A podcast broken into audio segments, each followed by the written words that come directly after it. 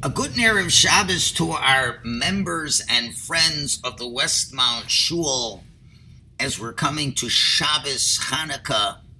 We encourage everybody to come to Shul. There'll be three Sifrei Torah out, something that only happens at most two times a year. We'll be reading Parshas Miketz, followed by the Parsha dealing with Rosh Chodesh, and finally with the Hanukkah reading We'll be singing Hallel. We're going to be having a bar mitzvah this week. It's going to be a glorious Shabbos. We invite everybody to come. And I'm sure there's a lot of things on people's minds. Unfortunately, a lot of not wonderful news out in the world on a local level. Unfortunately, in the city of Vaughan, there was a condominium dispute that ended with a person murdering five people in a condominium in different uh, uh, condos there. And then more recently this week, six young teenage girls, 13 years old, many of them, swarm another person in the downtown core and murdered him. Incredible, incredible things that are going on and this is all happening as we're celebrating Hanukkah. Now, I spoke about it the Parsha class, for those that are interested to hear the Parsha class, how lighting of the menorah in Eretz Yisrael was at the same time as the World Cup was going on. I'd suggest you listen to that class. But I want to focus more on what should our reaction be at this time of Hanukkah as we're lighting our Hanukkah menorah to understand what is happening to Western society. And we know the Medrash tells us right from the beginning when the Torah tells us that God, before the world was created, there was choshech, there was darkness. And the Talmud tells us darkness, this is Gol, this is Yavan, this is the Gullus of Yavan, this is the Greek exile from which we were saved from in the Hanukkah story. The Medrash says that the Greeks darkened the eyes of the Jews with all their decrees. So we see that in the very beginning of creation, in the very beginning, Hashem already cast the die that there'd be certain evils in the world. Hashem wanted that there should be a choice between Vayomer Elokim Yehi Or and God said, Let there be light. And that would be something the Jewish people would champion, bringing light into the world. And there'd be the opposite. There's the Greeks who would champion bringing darkness into the world. And Hashem initially decreed it should be such so that mankind will have free will choice to go after the darkness of Greece or the light of the Torah and the Jewish people. So I'd like to explore this idea of light and darkness and how we can fit it into our current events. And to understand what is light all about? What's the purpose of light? And there's really three aspects to this. The three aspects. The one, the very simple, the physical one is light is what connects people together. When there's light, you could see what's going on when it's dark, we can't see what's going on. So, on a very simple level, but it's a fundamental aspect, light brings clarity. Light connects. That's the point. It's a connector on the most basic level. But on a spiritual level, let's take a little bit further. The Talmud says that the light that God created on the first day, Hashem saw from the beginning of the world to the end of the world, and he saw that there would be Rishoim in the world. And therefore, God concealed the light so for the tzaddikim in the future. So he created a light and he concealed the light. And the question is why? So the simple understanding is so the wicked should not endure the light. but our rabbis explain much deeper. This light, this spiritual light, really enabled mankind to see from the beginning of time to the end of the time all at one time. And at the end of time, we know there's going to be an Olam Haba for the righteous, and there's going to be Gehenna for the wicked. And if everybody could see that light from the beginning of time to the end of the time, there would be no free will choice. Because everyone would see it doesn't pay to go against God. You go all end up in Gehenna. And therefore, since God wanted for there to be free will choice, and he saw there would be Rishoim because they would make the wrong choice, and there'd be tzaddikim who make the correct choice. So therefore, Hashem concealed that light. That's a spiritual light that connects everything, every spiritual concept, every historical concept running straight through the 6,000 years of world history. You can give a mashal to this. Let's say two people are going to try to reach the top of a mountain, and the top is a palace with lots of money. And people are told, you get to the top, you get the money. On one side of the mountain, on the eastern side of the mountain, and there, it was a very rugged climb either way. But one of them, it was rugged, but you could see the palace from the bottom to the top. The other one, it was a forest in between. You couldn't see. People told you there's a palace, but you don't know for sure, but they told you there's a palace. Who has a greater likelihood of getting to the top? The one who sees the palace. He sees it's there. Yes, it's a very difficult road, but you see the palace. The one who does not see the palace is not as inspired. So that's the same thing. Hashem could have give, had gave this light that you see the vision straight through to the palace. A difficult road, but a palace indeed is there. Hashem concealed that light so we would not have it so clear to understand that there really would be no choice. Now the question is, where did God put the light? He had to put it somewhere. So we're told by the Medrash, he put it into the Torah. Five times it says the word or, light, in the beginning of the Torah, and the Torah was the light was put into the five books of Moses. And what's the purpose of that light? That light, as the Zohar says, Yisrael v'Oraisa v'kitchabrichu The Jewish people, the Torah and Hashem are one. The light again connects us, the light of the Torah, the true re- explains the true reality of Hashem through the Torah connects us to Hashem. So there's three aspects of light. We have the physical aspect of light where it just physically connects people together. The spiritual aspect of the light, which is the light that's hidden for the tzaddikim, so to speak, to be able to see from one end of history up to another. And finally, the light of the Torah that connects us to Hashem. That is light. So what is Greece Darkness? Darkness is separating that which the light could put together. And that's why it says by the Greeks, they want us to forget your Torah. That Torah which connects us to Hashem, the Greeks are all about severing connections. And, they, and this was their philosophy, as we shall see. Their philosophy, their science, and everything. We know that Avram Avinu was the first of the believers. He looked at the world and said, There's got to be a source to it. And therefore, after much intelligent investigation and research, he concluded there has to be a divine being who put this world to begin with. And it's the source of everything. And throughout history, there were those who knew there had to be a source, but they chose not to be as clever as Avram, and they took things to almost the source of all sources, but left it at the stars, the uh, constellations, and fell short, and that became idol worship. But they all knew there had to be some kind of a source to all this until the Greeks came along. And they basically said, you know what? We don't need to know what the source of everything about nature is. We don't care about the roots of that. We just look at the reality that is now and they call it the scientific method. We just want to know how we could use nature right now. We don't care what caused all this. And this is the darkness again. Darkness is separating the light. It's cutting us off from critical aspects of reality, just looking at the here and now and say, let's try to understand from what we see now what we should be doing.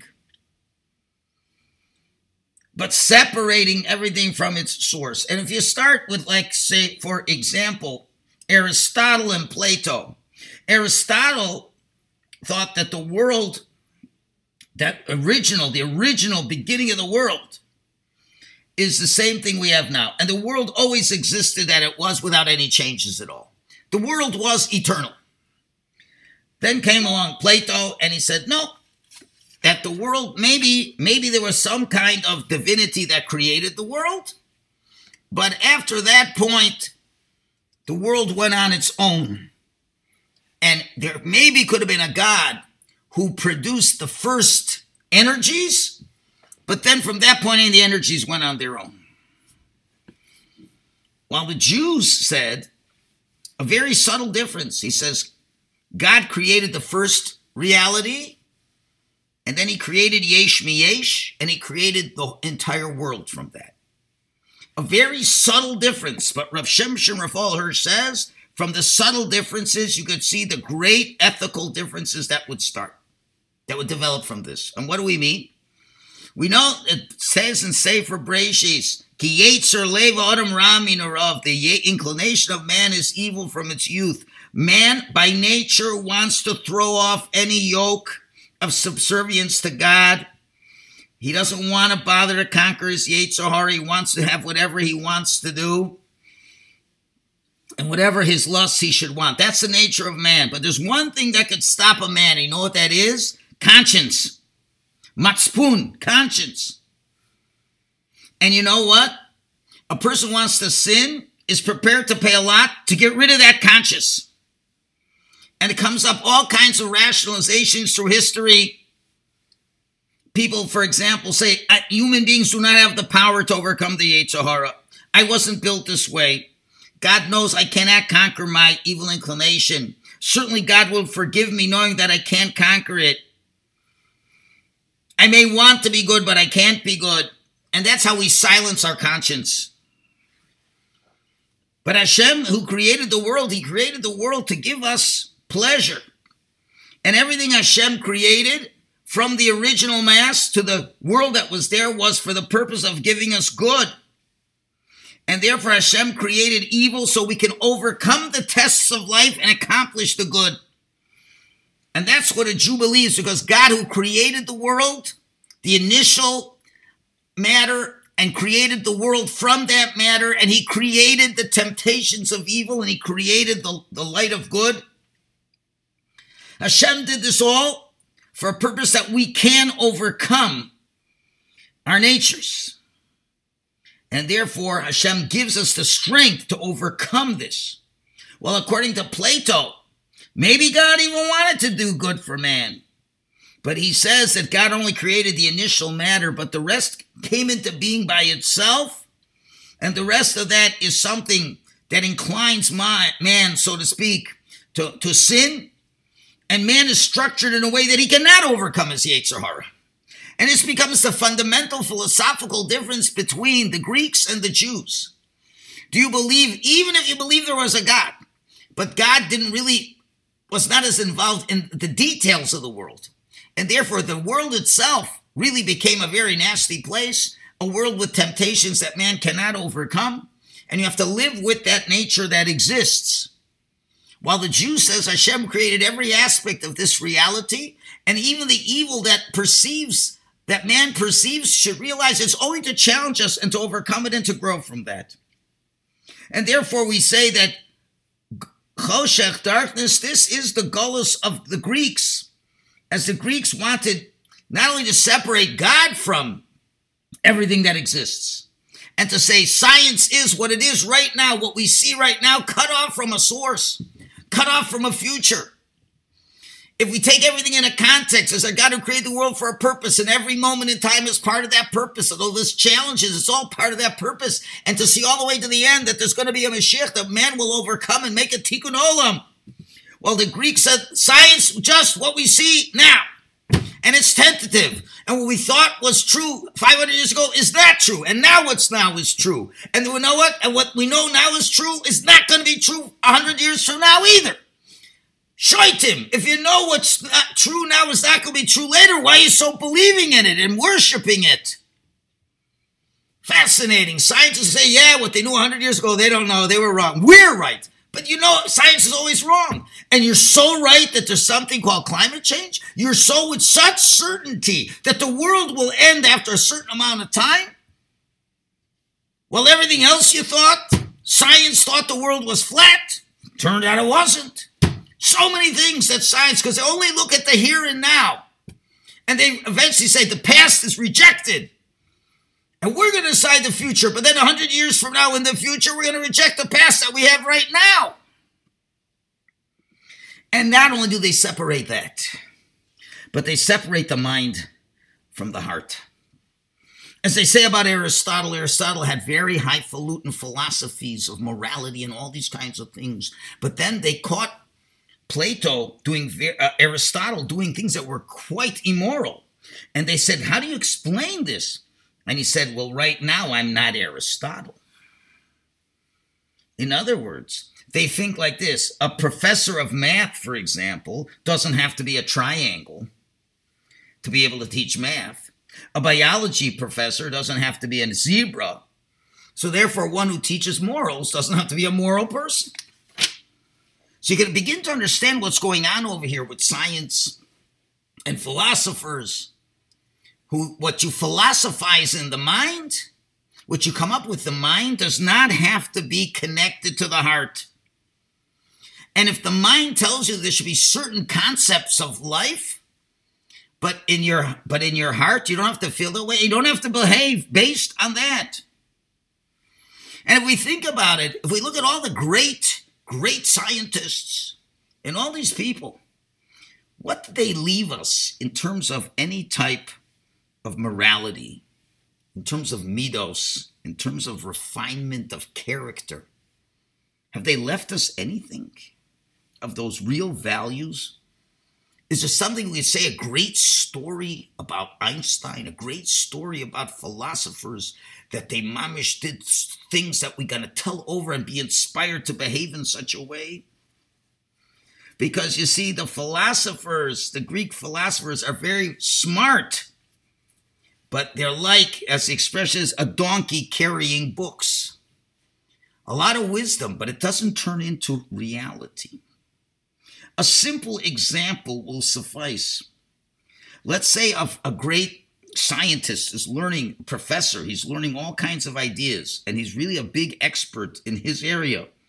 But guess what? There's another scientist who's a bigger expert. How do you solve it?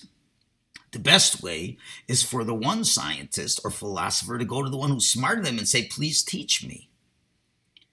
But unfortunately, the other way is just kill the smarter ones, and now you will be the smartest.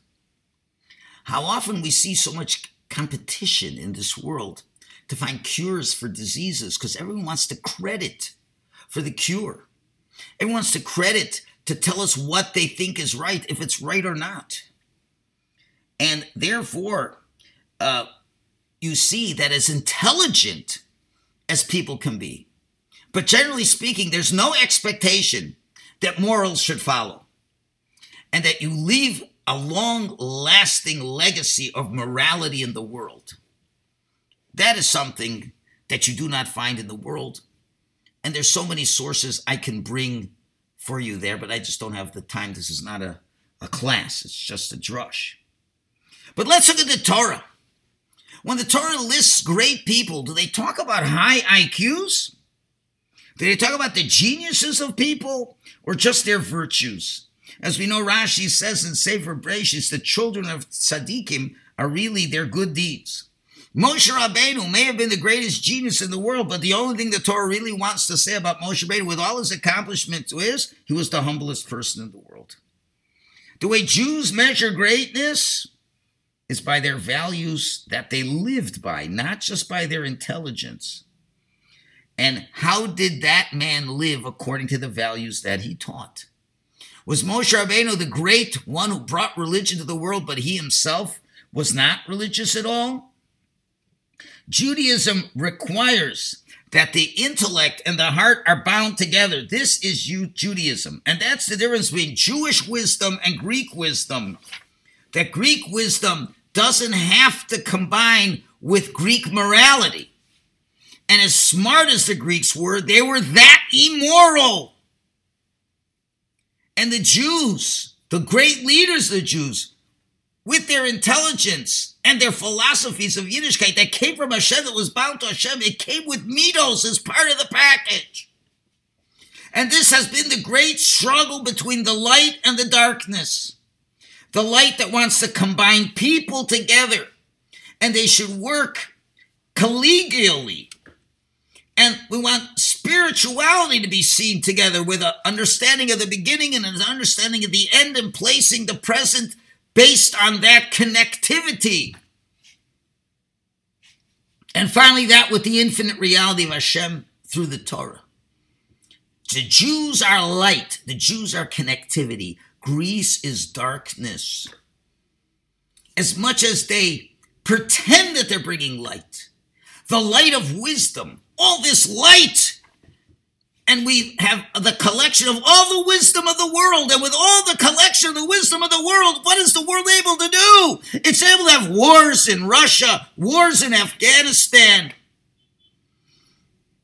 communist leaders speaking in in Washington this week to to to get more money out of the Americans. Well, the Ukraine is no more democratic than Russia if you really know what's going on over there. And the world is so smart. That's why so many people are suffering from inflation, suffering from murders in Toronto, in all these places. Why is this happening if everybody's so smart? You know why? Because in Greece, you separate the intelligence from the morality. You separate the past and the future from the present. And that's where you think you have so much light, but you really have so much darkness. People are discussing on talk shows why, why is you know crime in the downtown core so bad? Why are people just going into condominiums and shooting up people? What's going on? And they're giving all kinds of reasons. I don't have, you don't have to be a big chacham to understand what it is all the politicians, all the leaders who profess liberalism and all this, they don't do it themselves. That's the problem. They legalize marijuana while all great, true psychiatrists said that's a dangerous thing for younger people to have. You think all those 13 year olds who killed that person swarmed in, they're not on drugs? when when the smartest people say that a that a girl is not a girl and a boy is not a boy. so what do you expect is going to happen? And all that while in our home, Baruch Hashem, in our beautiful shelter, while that's all going on, we light the beautiful menorah. The light that great light that comes from the Torah. The menorah rep- represents the oral law. That part of Torah that connects us intimately with Hashem, intellectually and morally with Hakadosh Baruch. We have so much to be thankful as the people who have chosen to bring light to the world. And that's our great celebration. Nebuch, we feel terrible for the non Jews of the world who are suffering from their own Greek philosophy. They are their own worst enemies. They're destroying themselves with great philosophies. Great philosophies. Kerry and all Buttigieg, all these people who have to worry about the climate, worry about the climate, go on private jets and using way more carbon than anything, emitting than anything else. This is the great philosophers that we have. Do we look at Jewish leaders like that way, who preach one way and practice another? Let me end with a story to make it very clear. It happened a few years ago.